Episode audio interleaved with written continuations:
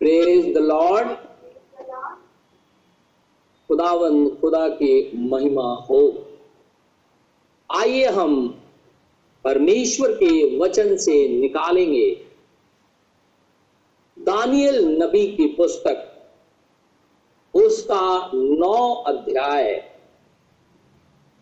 Daniel chapter nine, बीस पद से लेकर के सताइस पद तक। ट्वेंटी टू ट्वेंटी सेवन वर्ष तक मैं पढ़ूँगा। इस प्रकार मैं प्रार्थना करता और अपने और अपने इज़राइली जाति भाइयों के पाप का अंगीकार करता हुआ अपने परमेश्वर यहोवा के सन्मुख उसके पवित्र पर्वत के लिए गिड़गिड़ाकर विनती करता ही था। तब वह पुरुष जब्राइल जिसे मैंने उस समय देखा जब मुझे पहले दर्शन हुआ था, उसने वेग से उड़ने की आज्ञा पाकर साँझ के अनबली के समय मुझको छू लिया और मुझे समझाकर मेरे साथ बातें करने लगा। उसने मुझसे कहा, हे दानियल, बुद्धि और प्रवीणता देने को अभी निकल आया हूँ। जब तू गिड़गिड़ा कर विनती करने लगा, तब ही इसकी आज्ञा निकली। इसलिए मैं तुझे बताने आया हूँ, क्योंकि तू अति प्रिय चेहरा है। इसलिए उस विषय को समझ ले। और दर्शन की बात का अर्थ जान ले। तेरे लोगों और तेरे पवित्र नगर के लिए सत्तर सप्ताह ठहराए गए हैं। कि उनके अंत अपराध का होना बंद हो और पापों का अंत और अधर्म का प्राश्चित किया जाए और युग युग की धार्मिकता प्रकट हो और दर्शन की बात पर और भविष्यवाणी पर छाप दी जाए और परम पवित्र का अभिषेक किया जाए। इसलिए यह जान और समझ ले कि यरूशलेम को फिर बसाने की आज्ञा के निकलने से लेकर अभिषिक्त प्रधान के समय तक सात सप्ताह बीतेंगे। फिर बासठ सप्ताहों के बीतने पर चौक और खाई समेत व नगर कष्ट के समय में फिर बसाया जाएगा। उन बासठ सप्ताहों के बीतने पर अभिषिक्त पुरुष काटा जाएगा और उसके हाथ कुछ न लगेगा। और आने वाले प्रधान की प्रजा नगर और पवित्र स्थान को नष्ट तो करेगी, परंतु उस प्रधान का अंत ऐसा होगा जैसा बाढ़ से होता है तो भी उसके अंत तक लड़ाई होती रहेगी, क्योंकि उसका उजड़ जाना निश्चय ठान लिया गया है। वह प्रधान एक सप्ताह के लिए बहुतों के संग दृढ़ वाचा बांधेगा। परंतु आधे सप्ताह के बीतने पर वह मेल बलि और रन बलि को बंद करेगा और कंगूरे को जानने वाले घृणित वस्तुएँ दिखाई देंगी और निश्चय ही छनी हुई बात के समाप्त होने तक परमेश्वर का क्रोध उजाड़ने वाले पर पड़ा रहेगा। परमेश्वर के इस वचन के पढ़े और सुने जाने पर आशीष हो। आमीन। हम प्रभु का धन्यवाद करते हैं कि परमेश्वर ने आज सुबह की आराधना में हम सबको अपने पास बुलाया है। क्योंकि खुदावन खुदा की मर्ज़ी है। वो किसको बुलाए और किसको ना बुलाए? क्योंकि बाइबल में लिखा है, परमेश्वर जिसको चाहता है, उसी को अपने पास बुलाता है। और खुदा ने हमें ये मौका दिया है कि हम उसकी आराधना करें, उसकी स्तुति करें, उसकी जय जयकार करें। के लिए भी हम प्रभु यीशु मसीह का ही धन्यवाद करते हैं। हम खुदा का इसलिए भी बहुत शुक्रगुजार हैं। हम जो जहाँ कहीं जिस हालत में भी बैठे हुए हैं, हम सभी जन पवित्र आत्मा की उपस्थिति के अंदर में ही बैठे हैं। क्योंकि बाइबल में लिखा हुआ है, जहाँ दो या तीन मेरे नाम से हाजिर होते हैं उनके बीच में मैं उपस्थित रहता हूँ। और खुदावंत खुदा हमारे मध्य में उपस्थित है, इसलिए खुदा का नाम मुबारक हो। हम प्रभु का इसलिए भी बहुत धन्यवादित है कि समय की समाप्ति होने से पहले उसने उसने अपना वचन हम सबको सुनाया है। क्योंकि बाइबल में लिखा हुआ है, परमेश्वर ही अपने वचन का प्रचार करता है। क्योंकि खुदा चाहता है कि लोग जाने कि वो सृष्टि करता है। लेकिन दूसरी तरफ़, शैतान ये चाहता ही नहीं कि लोग जाने कि वो प्रभु है और वो परमेश्वर है। लेकिन जब रेवलेशन जब प्रकाशन होता है, जब कोई चीज़ प्रकाशित हो जाता है, इसका अर्थ ये होता है, वो पर्दा उठ गया, जिस पर्दे के अंदर में बहुत सी ऐसी चीज़ें छुपी हुई थी, जो दिखाई नहीं दे रही थी। लेकिन हम खुदावंद खुदा का इससे बहुत शुक्रगुजार है कि परमेश्वर ने ये स्थिति हमारी ज़िंदगी में ही पूरा किया। क्योंकि ये सारी चीज़ें अंत के समय में ही प्रकट होती हैं। हम दानियल के सत्र सप्ताह के विषय में अध्ययन कर रहे हैं। एक बहुत ही ये उमदा समय है, एक अच्छा समय है कि हम उन बातों को देखें, क्योंकि बहुत सालों समयों से वो गुप्त रहे हैं और इस अंत के समय में प्रकट हुई जैसे बाबुल की गुलामी के अंदर में जब दानियल था, उसने जजमेंट को भी देखा था स्वप्न के अंदर में जो दर्शन हो रहा था, दर्शन लिखा है, दर्शन के अंदर में उसने मनुष्य के पुत्र को आते हुए देखा जबकि उस समय मनुष्य का पुत्र नहीं आया था, क्योंकि वो लोग इंतज़ार में थे, क्योंकि मूसा ने इस बात की भविष्यवाणी की थी कि मेरे समान एक नबी उत्पन्न होगा। और तुम लोग उसके सुनना। और अगर तुम उसकी बात नहीं सुनोगे तो तुम मार डाले जाओगे और पृथ्वी पर से तुम्हारा नामो निशान मिटा दिया जाए। और हम ये जानते हैं कि मूसा छुटकारा देने वाला है। इज़राइल को उसने छुटकारा दिया, परमेश्वर उसमें से हो करके छुटकारा दिया। वो फ़िज़िकल छुटकारा था, जो कि मिस्र देश से उसे बाहर निकाल दिया गया। यीशु मसीह भी छुटकारा देने हारा चुराया। और वो हमें पापों से छुटकारा देता है और अपनी आत्मा से परिपूर्ण करता है। और यीशु मसीह बहुत प्रॉफिट है। वो प्रभु भी है, नबी भी है। वो सब कुछ जानता है। और मूसा ने यह भविष्यवाणी की थी इसराइल इस इंतज़ार में बैठा हुआ कि खुदा निश्चित रीति से हमारी सुधि लेगा और एक मसीहा उत्पन्न होगा। लेकिन इसराइल जब बाबुल की गुलामी में चला गया, वहाँ किसी प्रकार की कोई संगति नहीं थी, क्योंकि यरूशलेम मंदिर छूट गया।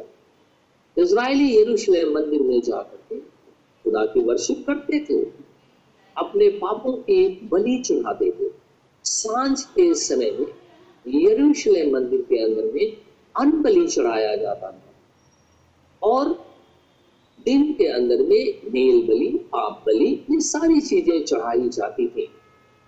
और जब अन्न बलि चढ़ाया जाता था, वहाँ पे दिए भी चढ़ाए जाते थे। जकरिया, का हम घटना जानते हैं, जिसके द्वारा बुज़ुर्ग पैदा हुआ इसीलिए बाबुल के अंदर में ये सारी चीज़ें इसराइलियों के लिए नहीं थी, क्योंकि वो गुलाम थे। यरूशलेम मंदिर से उनका संबंध टूट गया। अब वो टोटली अलग हो गए। लेकिन ऐसे समय में भी वो लोग खुदावन खुदा के साथ जुड़े रहे और दानियल ने देखा था कि यीशु मसीह, यानी सन ऑफ़ मैन बादलों पे सवार होकर के चला आ रहा है। यीशु मसीह को उन उपाधियों के अंदर में देखा। Son of man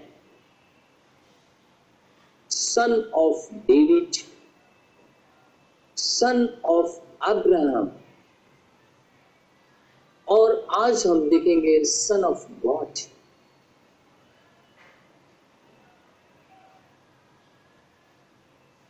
दानियल ने यीशु मसीह को मनुष्य के पुत्र सरीखा देखा सन ऑफ़ मैन की तरह। और बाइबल इस बात को प्रमाणित करती है कि जब पृथ्वी पर यीशु मसीह था तो उसे सन ऑफ़ अब्राहम भी कहा गया। उसे दाऊद की संतान भी कहा गया सन ऑफ़ डेविड और उसे सन ऑफ़ गॉड परमेश्वर का पुत्र भी कहा गया। और हमने वचन से यह देखा है कि मरियम जो कंसीव थी, जो होली थी, वर्जिन थी, उसके ऊपर में पवित्र आत्मा ने साया किया। अर्थात सर्वशक्तिमान प्रभु परमेश्वर जो एलोहिम है एल है, उसने उसके रूम के अंदर में सीट को बनाया। डाल दिया ताकि वो पुत्र को जने। वो यूसुफ का बेटा नहीं था, वो परमेश्वर का पुत्र है। क्योंकि यूसुफ अपनी पत्नी के पास नहीं गया था। इसीलिए बाइबल इस बात को प्रमाणित करती है कि वो परमेश्वर का पुत्र है, क्योंकि उसका जन्म परमेश्वर के द्वारा हुआ है। इसीलिए वो सन ऑफ़ गॉड कहलाता है। बाइबल से एक वर्ष हम निकालेंगे लुका की इंजील, उसका पहला अध्याय। लुका की इंजील। पहला अध्याय।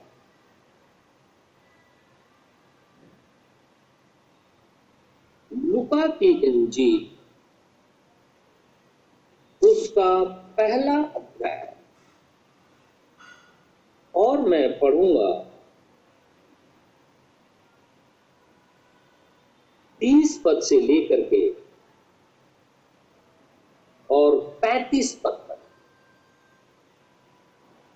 सुरदूत ने उससे कहा, हे मरियम, भयभीत ना हो, क्योंकि परमेश्वर का अनुग्रह तुझ पर हुआ है। देख, तू गर्भवती होगी और तेरे एक पुत्र उत्पन्न होगा। हम ध्यान से सुनेंगे। कहता है, और देख, तू गर्भवती होगी और तेरे एक पुत्र उत्पन्न होगा। परमेश्वर उत्पन्न नहीं होगा।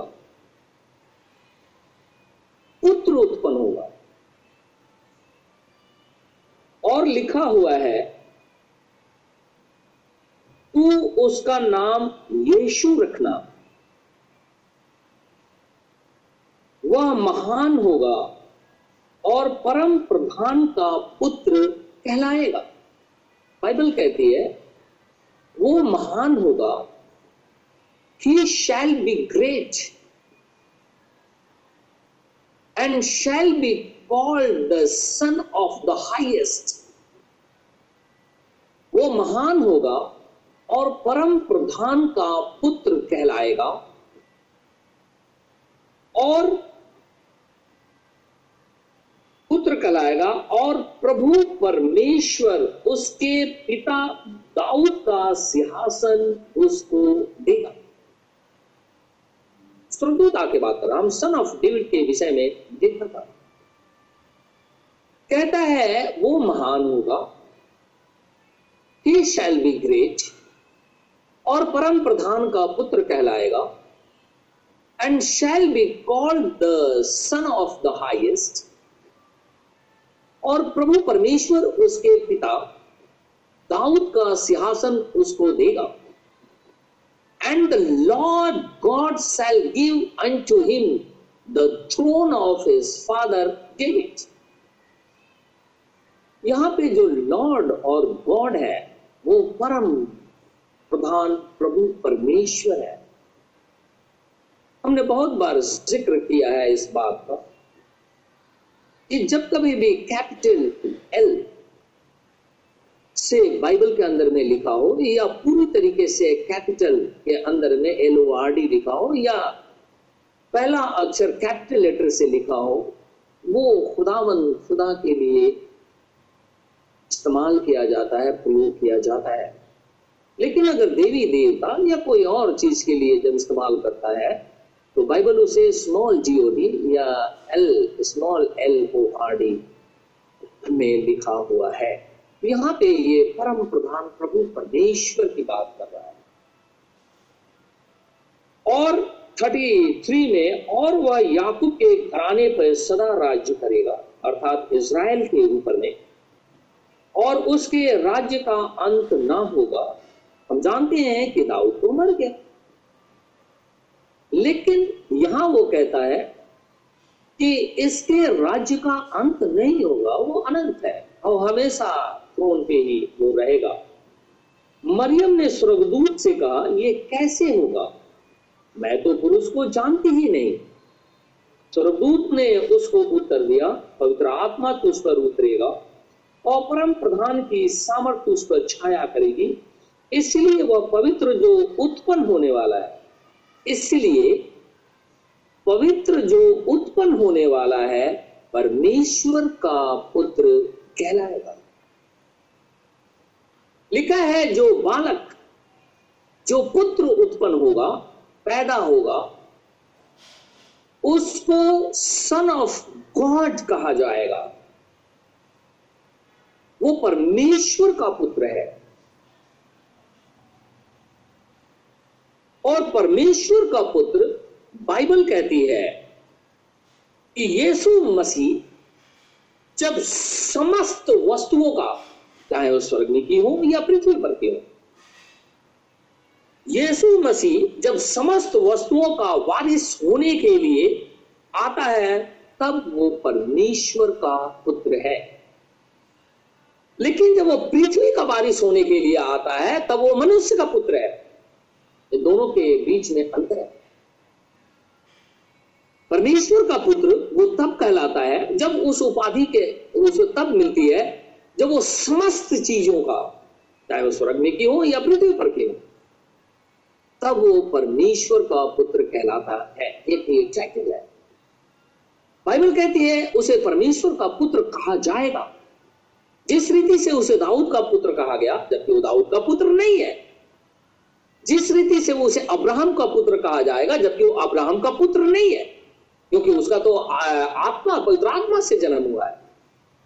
जिस रीति से वह मनुष्य का पुत्र कहा जाएगा, वह मनुष्य का पुत्र नहीं है, क्योंकि यूसुफ से उसका जन्म नहीं हुआ लेकिन यहाँ कहता है, वो परमेश्वर का पुत्र कहलाएगा।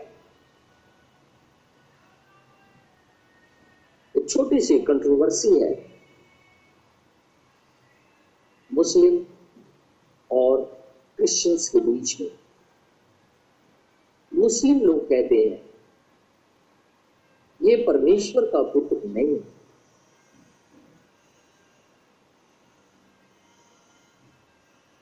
लेकिन जब वो लोग अपना जो कुछ भी पढ़ते हैं, जो उनके पास, उनका अपना धर्म ग्रंथ है, उसमें यीशु मसीह का नाम लेते हैं। और वो ये कहते भी हैं कि जब तक इसका नाम ना लिया जाए, तब तक इनका जो कुछ भी धर्म ग्रंथ है, वो फुलफिल नहीं होता। एक मिक्सअप करके उन लोगों ने इन बातों को देखा तो वो कट्टरवादी है। लेकिन बाइबल कहती है कि यीशु मसीह परमेश्वर का पुत्र है। क्योंकि जो बालक उत्पन्न हुआ था, मैंने पहले कहा, वो परमेश्वर उत्पन्न नहीं हुआ था। यही भेद की बातें हैं, इसे जानना अति आवश्यक है। जो बच्चा उत्पन्न हुआ, वो बच्चा जो था, वो मनुष्य था। लेकिन वो पूरी तरीके से होली है। क्योंकि उसका जो जन्म है यूसुफ और मरियम के यूनियन से नहीं होता है। क्योंकि सीड मेल से आता है। स्त्री केवल एक कंटेनर है जो सीड को कंटेन करती है और फिर बालक को जन्म देती है।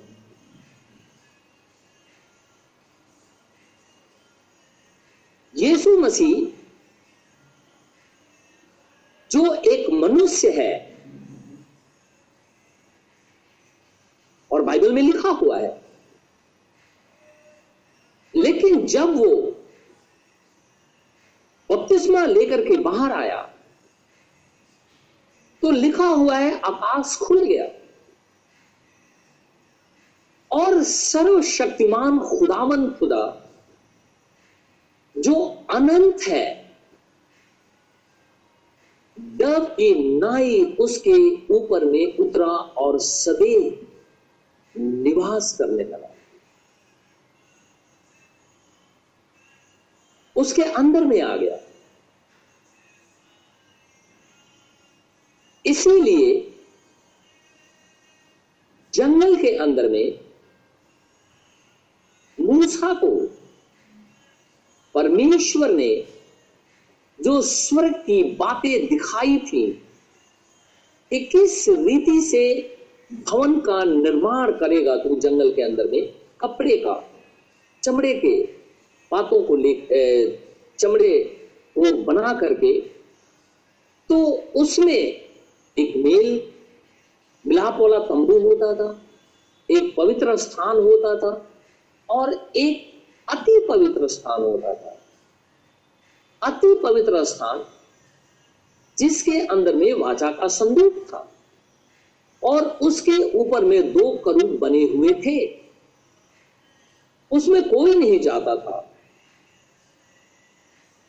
केवल साल में एक बार महायाजक इज़राइल के पापों के लिए लहू लेकर के जाता था और परमेश्वर वहाँ मिलता था। और इसलिए खुदा ने हारून को यह आज्ञा दी थी कि चाहे तेरा बेटा हो या तू हो बार बार अति पवित्र स्थान में आया जाया मत करना। नहीं तो मैं तुझे मार दूँगा। उसके बेटों को मार दिया खुदा वो अति पवित्र स्थान के अंदर में वो वाचा का संदूक था। और मलाकी नबी की पुस्तक में लिखा है, जिसकी खोज में इज़राइल थे, वो वाचा का दूत आ गया। कैसे?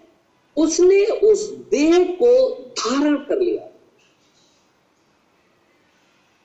जिस रीति से जंगल के अंदर में अति पवित्र स्थान के ऊपर में चमड़े का एक पर्दा लगा रहता था। और उसके अंदर में खुदावन, खुदा मौजूद रहता था। ठीक उसी रीति से यीशु जो शरीर है, चमड़े का एक शरीर है, उसके अंदर में इंसाइड खुदावन, खुदा ने निर्धारण कर लिया। लेकिन जो बच्चा जना था वो मनुष्य था। और उस बच्चे को परमेश्वर का पुत्र कहते थोड़ा और आगे मैं पढ़ूँगा। इसी का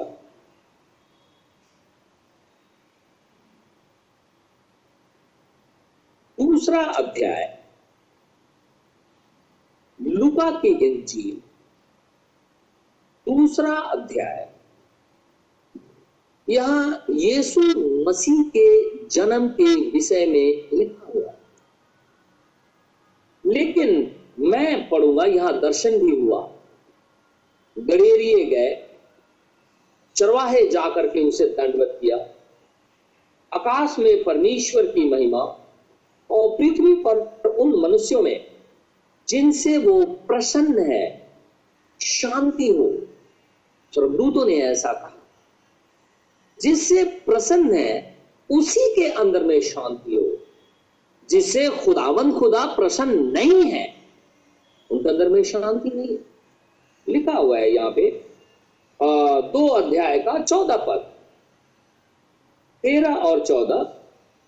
लिखा है तब एकाएक उस स्वर्गदूत के साथ स्वर्गदूतों का दल परमेश्वर की स्तुति करते हुए और यह कहते दिखाई दिया, आकाश में परमेश्वर की महिमा और पृथ्वी पर उन मनुष्यों में जिनसे वह प्रसन्न है, शांति हो।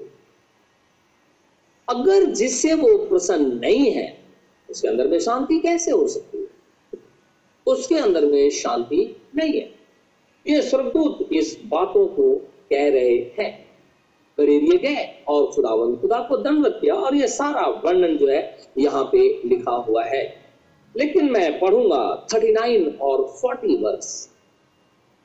उनतालीस और चालीस पर लिखा है कि जब वे प्रभु की व्यवस्था के अनुसार सब कुछ पूरा कर चुके, यानी आठवें दिन खत्म हुआ उस बच्चे का। जब वे प्रभु की व्यवस्था के अनुसार सब कुछ पूरा कर चुके तो गलील में अपने नगर नासरत को फिर चले गए। और चालीस पद में लिखा है, और बालक बढ़ता। ये नहीं लिखा है, परमेश्वर बढ़ता। परमेश्वर बढ़ता नहीं है। और ना ही वो घटता है। वो अनंत है। सब कुछ उसका है। लेकिन यहाँ बालक के विषय में लिखा है, उस पुत्र के विषय में लिखा है, जिसका उस शरीर का नाम जीजस है, जो कंप्लीटली होली है। वो कहता है, और बालक बढ़ता, और बलवंत होता, और बुद्धि से परिपूर्ण होता गया, और परमेश्वर का अनुग्रह उस पर था। हम ये जानते हैं परमेश्वर का अनुग्रह परमेश्वर के ऊपर नहीं होता है। हमारा अनुग्रह हमारे ऊपर नहीं होता। हम अपने आप को आशीषित नहीं करते। हम अपने आप को आशीष नहीं देते। मैं ये नहीं कहता कि मैं अपने हाथ अपने सिर के ऊपर में रखे एरियल तू आशीषित हो जा। नहीं। मैं ये कहूँगा कि हे प्रभु, यीशु मसीह मुझे आशीषित कर। तो परमेश्वर, वो बालक था, इसीलिए लिखा है कि परमेश्वर का अनुग्रह उसके ऊपर में था। अर्थात, जो सर्वशक्तिमान खुदावन खुदा है, उसका अनुग्रह, उसकी दया उस बच्चे के ऊपर में थी। वो किसका बच्चा था? परमेश्वर का पुत्र था। वो son of fifty two verse इसी का लिखा है, और यीशु बुद्धि और डील डॉल में और परमेश्वर और मनुष्यों के अनुग्रह में बढ़ता गया। अगर वो परमेश्वर जन्म लेता तो क्या परमेश्वर कभी मनुष्य के अनुग्रह के ऊपर में बढ़ सकता है? ये तो उल्टी बात हो। मनुष्य के अनुग्रह में खुदा नहीं बढ़ता। खुदा के अनुग्रह में मनुष्य बढ़ता है। क्योंकि मनुष्य जो है, हमें बनाया गया है। परमेश्वर को हमने नहीं बनाया, वो अनंत है।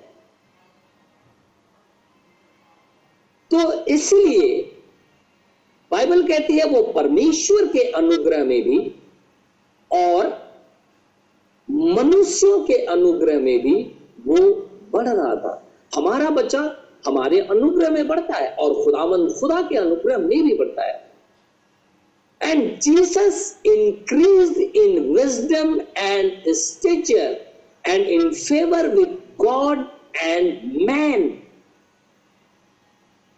परमेश्वर के अनुग्रह में खुदावन, खुदा का पुत्र बढ़ रहा था। और इसीलिए वो एक मनुष्य का पुत्र है, परमेश्वर का पुत्र है। उसे भूख लगती है, उसे प्यास लगती है, उसे तकलीफ़ होती है। और दूसरी तरफ़ हम ये देखते हैं, चूँकि वो पूरी तरीके से होली है, वो पृथ्वी से नहीं जन्मा है उसका जन्म स्वर्ग से है, वो कंप्लीटली होली है। मैं पृथ्वी से जन्मा हूँ। आदम को बनाया गया था मिट्टी से। और उसके अंदर में जीवन का श्वास फूका गया था। लेकिन यीशु को मिट्टी से नहीं बनाया गया। परमेश्वर ने उस बच्चे को, उस सीट को उस वूम के अंदर में बना करके रखा। वो मिट्टी से नहीं बनाया, वो स्वर्गीय है। और वो पूरी तरीके से पूरी है। इसीलिए वो सन ऑफ़ गॉड है। और वो एक देह है। उस देह के अंदर में परम पवित्र निवास करता है। और बाइबल में लिखा है, जो कुछ भी खुदावन, खुदा है, जो कुछ भी वो उसी के अंदर में है, इसीलिए वो परमेश्वर है।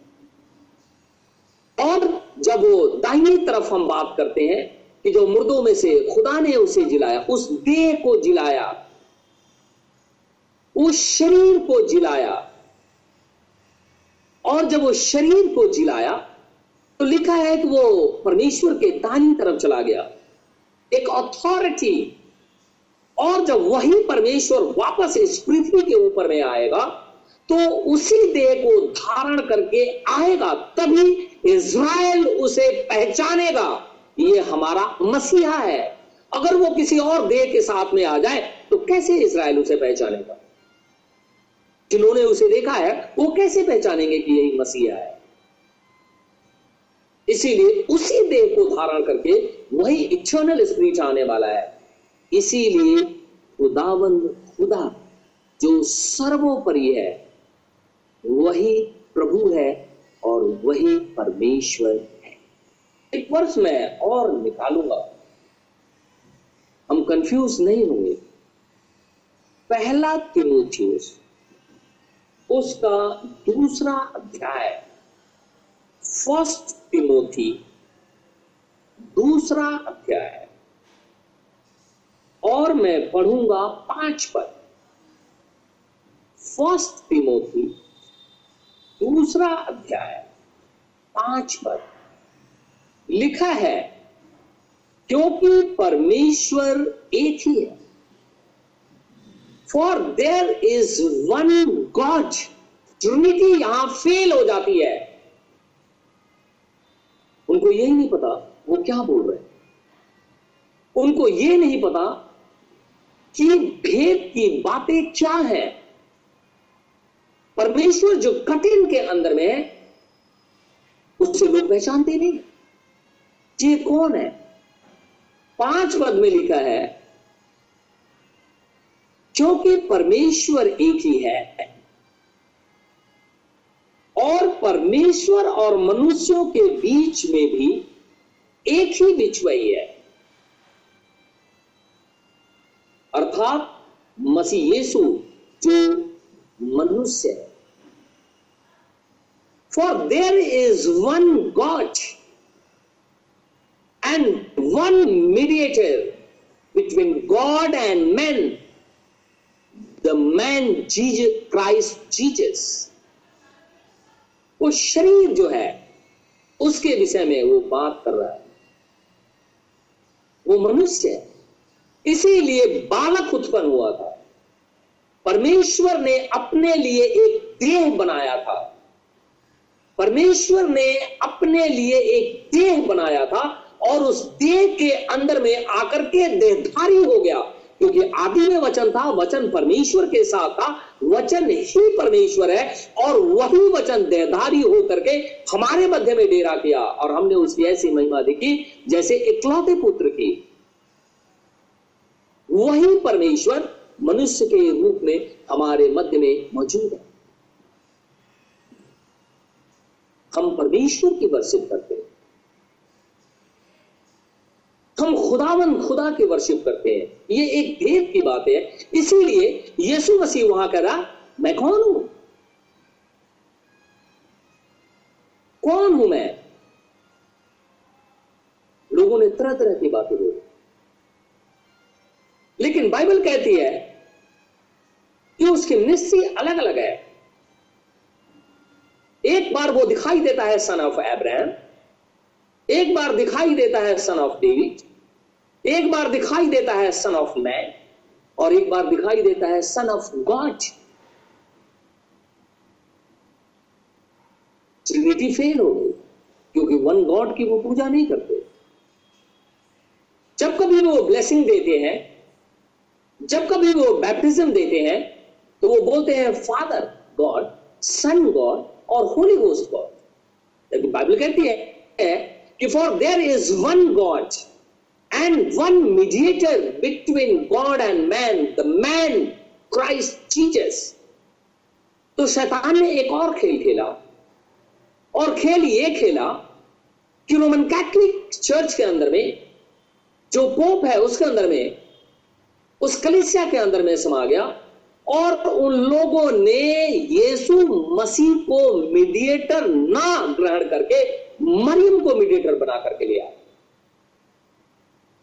मनुष्य को। मरियम कैसे हो सकती मैंने बोला कि मरियम तो कंटेनर है। वो सीट को कंटेन करती है।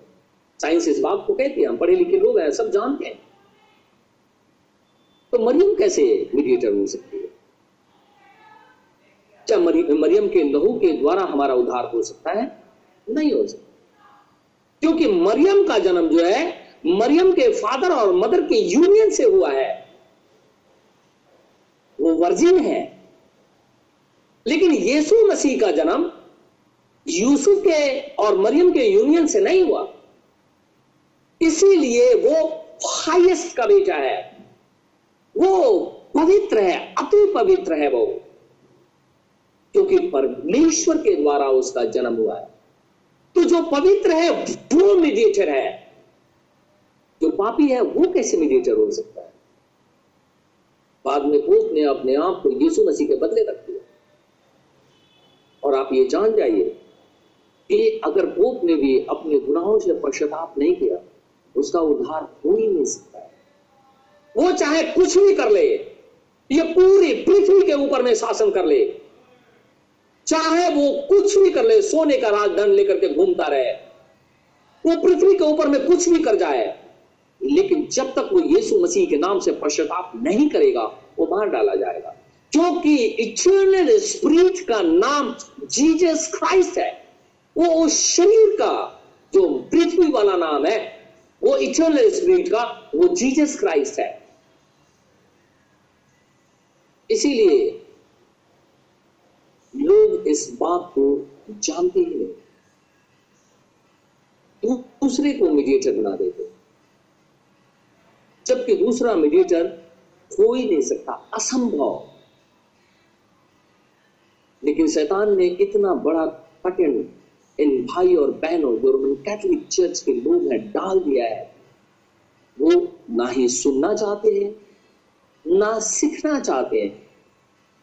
शायद इसलिए खुदा जानता है कि उन्हें बुलाया है या नहीं।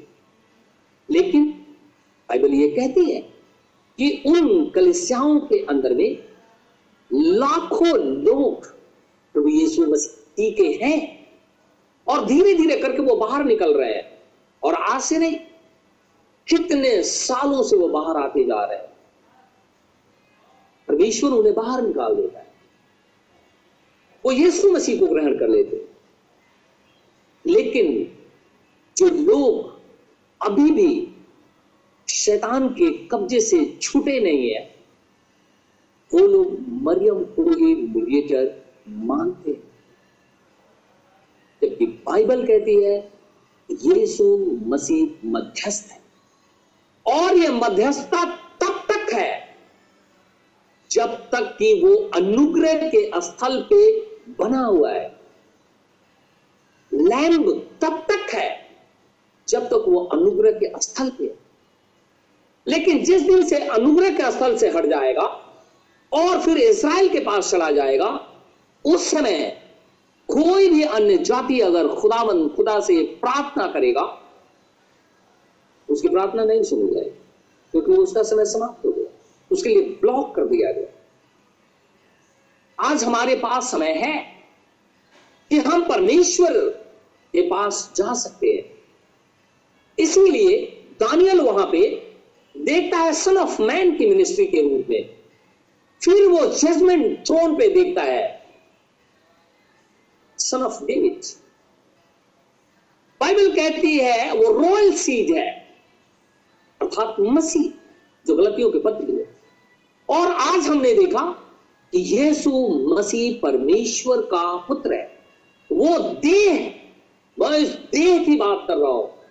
वो देह परमेश्वर का चोला है, उस थैले के अंदर में, उस शरीर के अंदर में चमड़े का जो शरीर है, उसके अंदर में सर्वशक्तिमान खुदावन खुदा निवास करता है। वही परमेश्वर निवास करता है। इसीलिए तीसरा, पहला तिमोथियो तीसरा अध्याय, और मैं सोलह पद जरा पढ़ू, हम ध्यान से सुनेंगे। तीसरा अध्याय सोलह पद देखिए, लिखा है, इसमें संदेह नहीं कि भक्ति का भेद गंभीर है। ये संदेह नहीं है। आप इसको हल्के में मत समझे, क्योंकि लोगों को यही नहीं पता हु जीसस क्राइस्ट उनको ये बात पता ही नहीं। कहता है, भक्ति का भेद गंभीर है। अर्थात, वह जो शरीर में प्रकट हुआ है, आत्मा में धर्मी ठहरा। स्वर्गदूतों को दिखाई दिया। अन्य जातियों में उसका प्रचार हुआ।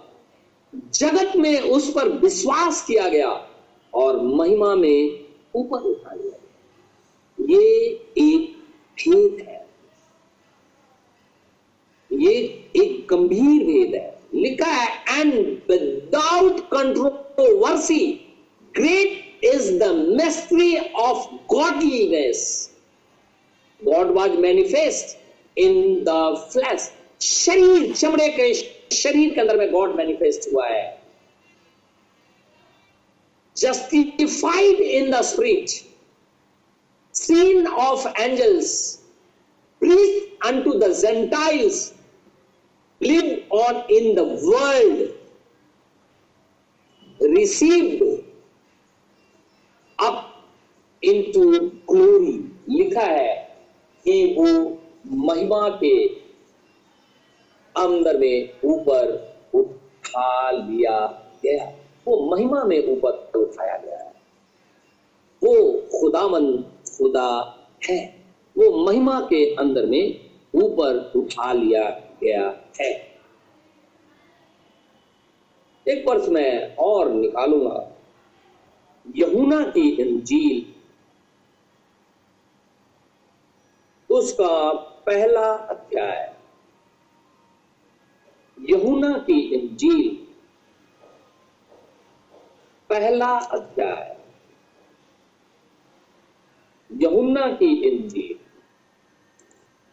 पहला अध्याय। चौदह पद में पढ़ता हूँ। यहुन्ना की इंजील। पहला अध्याय। चौदह पद। लिखा है, और वचन देधारी हुआ, और अनुग्रह और सच्चाई से परिपूर्ण होकर हमारे मध्य में डेरा किया, और हमने उसकी ऐसी महिमा देखी, जैसी पिता के एक लौते की महिमा। और अठारह पद में लिखा है परमेश्वर को किसी ने कभी नहीं देखा। परमेश्वर को किसी ने कभी नहीं देखा। एक लौता पुत्र जो पिता की गोद में है, उसी ने उसे प्रकट किया। No man had seen God at any time the only begotten son which is the bosom of the father he had declared him अगर यीशु मसीह नहीं आता, हम खुदामंद खुदा को जानते भी नहीं। यीशु मसीह ने प्रकट किया। क्योंकि यीशु मसीह फिलिपुस से कहता है, वो कहता है, हे फिलिपुस तूने मुझे नहीं देखा। देख, मैं तेरे मध्य में हूँ। यीशु मसीह इटर्नल स्पिरिट को प्रकट कर रहा है। जो उसके बॉसम के अंदर में, वूम के अंदर में है, वो सीड जो है, जहाँ से निकल करके आया वो वूम के अंदर में है, वहाँ से बिगोटन सन निकल करके यीशु मसीह डिक्लेयर करता है, कोई आदमी यीशु मसीह को परमेश्वर को नहीं देता, लेकिन पुत्र ने परमेश्वर को प्रकट किया बिगोटन सन ने परमेश्वर को प्रकट किया, तब हम परमेश्वर को देखते हैं, क्योंकि खुदावन खुदा को कोई देख नहीं सकता है। वो अनंत है। मूसा ने एक बार कहा था एक खुदा, मैं तुझे देखना चाहता परमेश्वर ने कहा, हे मूसा, तू देख नहीं सकता? लेकिन ठीक है, मैं पहाड़ों के दोनों पदराओं के बीच में चलूँगा।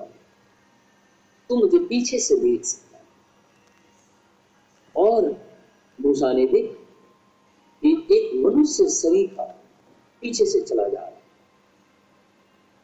कोई उसे देख नहीं सकता।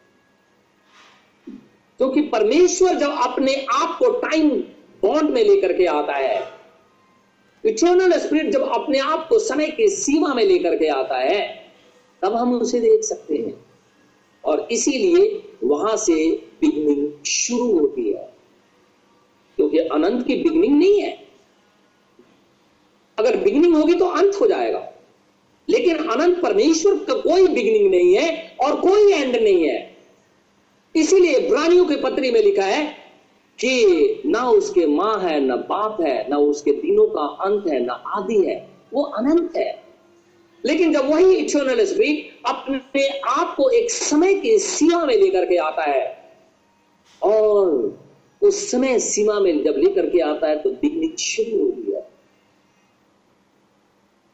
और कहता है यमुना की गवाही ये है कि उसने देखा है कि इटर्नल स्पिरिट उसके पुत्र के ऊपर में आकर के ठहर गया, उसके अंदर समा गया। और बाइबल जब वो कहती है तो लिखा हुआ है कि वो अनंत परमेश्वर जो सर्वशक्तिमान खुदावन खुदा है, अपने पुत्र में से होकर के हमसे बातचीत करता है।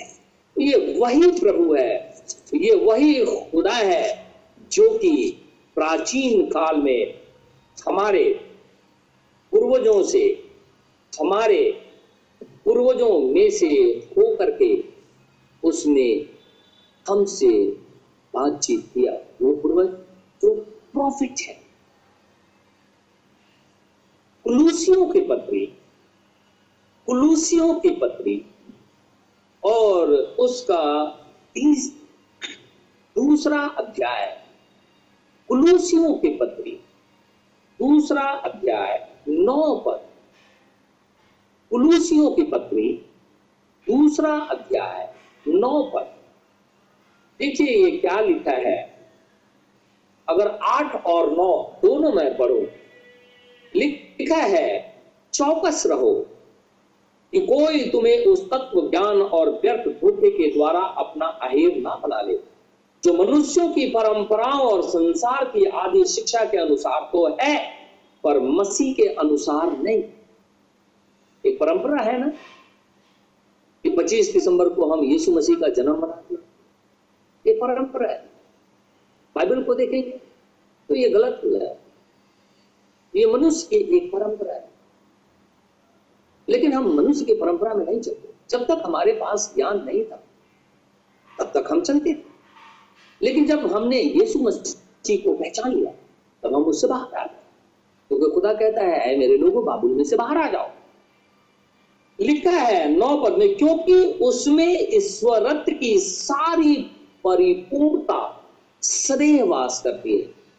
लिखा for in him dwelleth all the fullness of the Godhead bodily यही तो कलेसियाओं के अंदर में प्रचार नहीं किया जाता।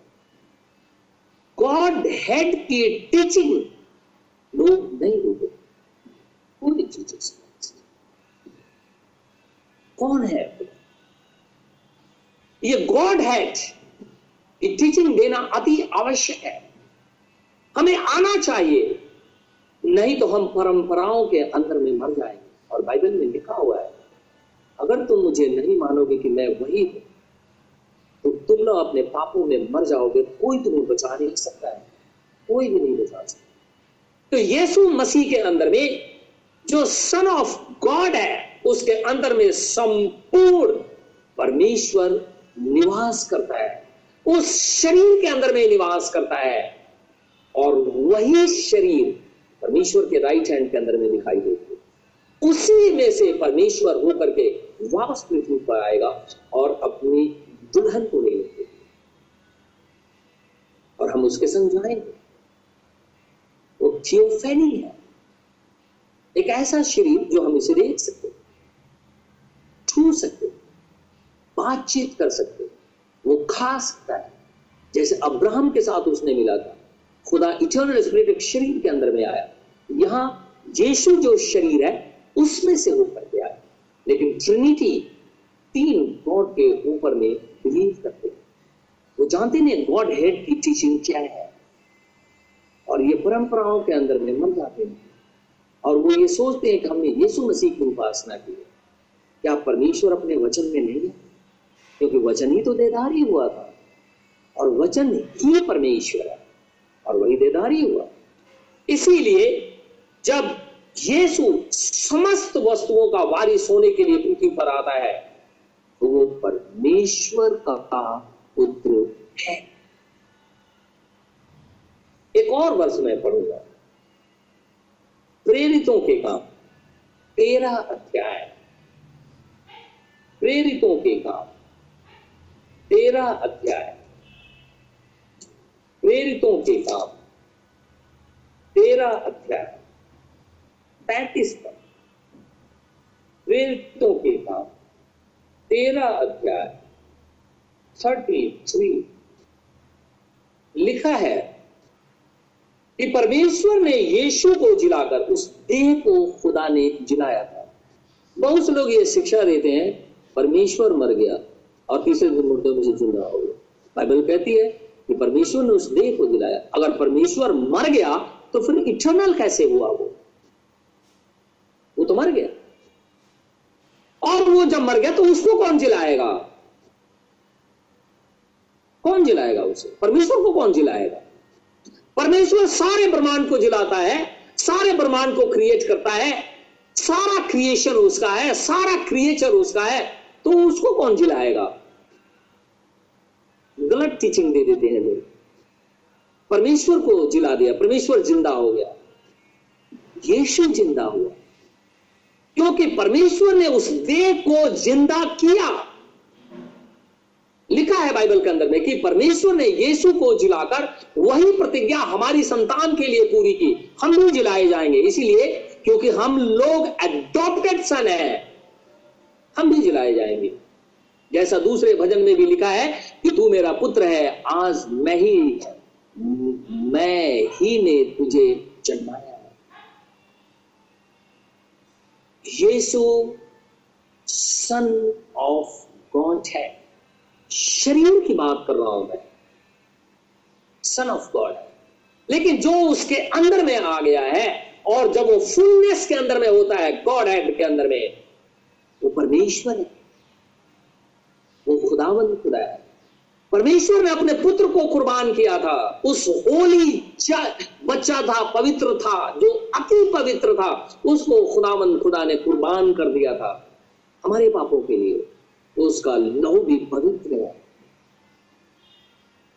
और वही हमें धो करके साफ़ करता है। मरियम नहीं धो सकती। मरियम तो पृथ्वी पर जन्मी है और वो पाप के अंदर में है। उसको भी पापों की क्षमा चाहिए। लेकिन यीशु मसीह का लहू हमें सारे पापों से छुड़ा देता है। कि परमेश्वर ने यीशु को जिलाया। परमेश्वर ने किसको? उस शरीर को जिलाया। और फिर उसी शरीर में होकर के अपनी दुल्हन को लेकर के जाएगा क्योंकि आत्मा जब तक वो शरीर को दे धारण ना करे, हम उसे देख नहीं सकते हैं। लुसीफर जो अपने आप को ईश्वर कहता है, उसको हम देख नहीं सकते। लेकिन जब वो किसी अंदर समा जाता है और जो वो भूत खेलने लगते हैं, या वो डिफ की तरह बैठे रहते हैं, गुल्ली की तरह बैठे हैं, परमेश्वर के वचन को फाड़ देते हैं, फेंक देते हैं और तिरस्कार करने लगते हैं, तब हम उस लुसीफर को देख सकते हैं। लेकिन अगर परमेश्वर के को देखना है तो परमेश्वर के जब लोगों जब आश्चर्य क्रम को प्रकट करते हैं यीशु मसीह के नाम से दुष्ट आत्माएँ जब निकल जाती हैं तो आप यीशु मसीह को वहाँ देखते हैं। परमेश्वर को देखते हैं वहाँ। क्योंकि तो यीशु मसीह ही परमेश्वर है। क्यों? क्योंकि इटर्नल स्पिरिट का वो नाम है। वो कहता है, मैं अपने पिता के नाम से आया तुम लोग मेरे ऊपर विश्वास क्यों नहीं करते? अगर तुम मेरे ऊपर विश्वास नहीं करते हो तो मेरे कामों को देख करके तो विश्वास करो। मैं स्वर्ग से उतरा हुआ हूँ, और हम जानते हैं इटर्नल स्पिरिट के द्वारा मरियम कंसीव की थी। वो मिट्टी में बना करके आदम की तरह खुदा ने उसके अंदर में जान नहीं चुन दिया था कि वो डिस्ट्रॉय हो जाए। इसलिए यीशु मसीह कहता है, कोई मुझे मार नहीं सकता। वो अनंत परमेश्वर है। एक वर्ष मैं और निकालूँगा। पहला यूहन्ना उसका चौथा अध्याय। पहला यूहन्ना उसका चौथा अध्याय। पहला यूहन्ना चौथा अध्याय। पहले मैं एक, दो और तीन पद पढ़ता हूँ, हम ध्यान से सुनेंगे। ए प्रियो, हर एक आत्मा की प्रतीति ना करो। इंग्लिश में लिखा believe believe not every speech शैतान नकल करता है। हमें उसे पहचानना है। वर्ण आत्माओं को परखो। शैतान कभी भी वचन के अंदर में शैतान की एक पहचान है। कभी वो संपूर्ण जो वचन है ना, मूल वचन है, उसके ऊपर में शैतान स्टैंड नहीं करता है। पहला यहुन्ना, उसका चौथा अध्याय। एक पद से लेकर के और तीन पद तक मैं पढ़ता हूँ। लिखा है, हे प्रियो, हर एक आत्मा की प्रतीति ना करो वरन आत्माओं को परखो कि वे परमेश्वर की ओर से हैं कि नहीं। क्योंकि बहुत से झूठे भजभक्ता जगत में निकल खड़े हुए हैं। परमेश्वर का आत्मा तुम इस रीति से पहचान सकते हो। जो आत्मा मान लेती है कि यीशु मसीह शरीर में होकर के आया है, वह परमेश्वर की ओर से है। और जो आत्मा यीशु को नहीं मानती, वो परमेश्वर की ओर से नहीं। और वही तो मसीह के विरोधी की आत्मा है, जिसकी चर्चा तुम सुन चुके हो कि वह आने वाला है और अब भी जगत में है। शैतान यही मौजूद है। और इसका नौ पद मैं पढ़ूँगा। नौ पद लिखा है, जो प्रेम परमेश्वर हमसे रखता है, वह इससे प्रकट हुआ कि परमेश्वर ने अपने इकलौते पुत्र को जगत में भेजा कि हम उसके द्वारा जीवन पाए। और यहुना तीन सोलह में लिखा है, परमेश्वर ने जगत से ऐसा प्रेम रखा कि उसने अपना इकलौता पुत्र दे दिया, ताकि जो कोई उस पर विश्वास करे, नाश न हो, परंतु अनंत जीवन पाए। ओनली सन को उसने दिया। ताकि हम जीवन पाए। इसीलिए Yeshu Masih son of man son of God son of Abram और सन ऑफ़ डेविड खुदा हम सबको आशीष और बरकत दे। आइए हम प्रार्थना में जाएँगे। धन्यवाद मेरे परमेश्वर। धन्यवाद मेरे खुदावन खुदा। धन्यवाद मेरे जीव परमेश्वर। धन्यवाद मेरे खुदावन खुदा। दया का रहम का ताकि लोग बचाए एक तो विनती करता हूँ। कोरोना वायरस से अपने बच्चों को बचा। मेरी बेटे और बेटियाँ हॉस्पिटल के अंदर में काम करते हैं। कहीं नौकरी चाकरी करने जाते हैं। किसी से मिलने जुलने जाते हैं। मैं चाहता हूँ कि वो ऐसे समय में स्वर्गदूतों का दल जो अग्नि में हमें चारों तरफ़ से घेरेगा ताकि ये वायरस जो आँख से दिखाई नहीं देता हमारे शरीर को छूने ना पाए। और हम बचाए जाए। एक वो इसराइल पे दया का यरूशलेम की शांति के लिए दुआ माँगता है।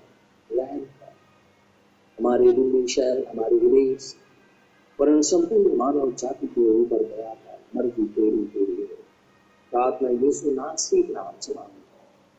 हमें है हमारे बाप तू जो स्वर्ग में है, तेरा नाम पाप माना जाए। तेरी बादशाह आए तेरी मर्ज़ी जैसे स्वर्ग में पूरी होती है, ज़मीन पर भी है। हमारे रोज की रोटी आज हमें दे। जिस प्रकार हम कसूरवारों को माफ़ करते हैं, तू भी मेरे कसूरों को माफ़ कर। मैं आजमाइश से न पलने दे, परंतु बुराई से बचा। क्योंकि बादशाह कुदरत और जलाल हमेशा तेरे अमल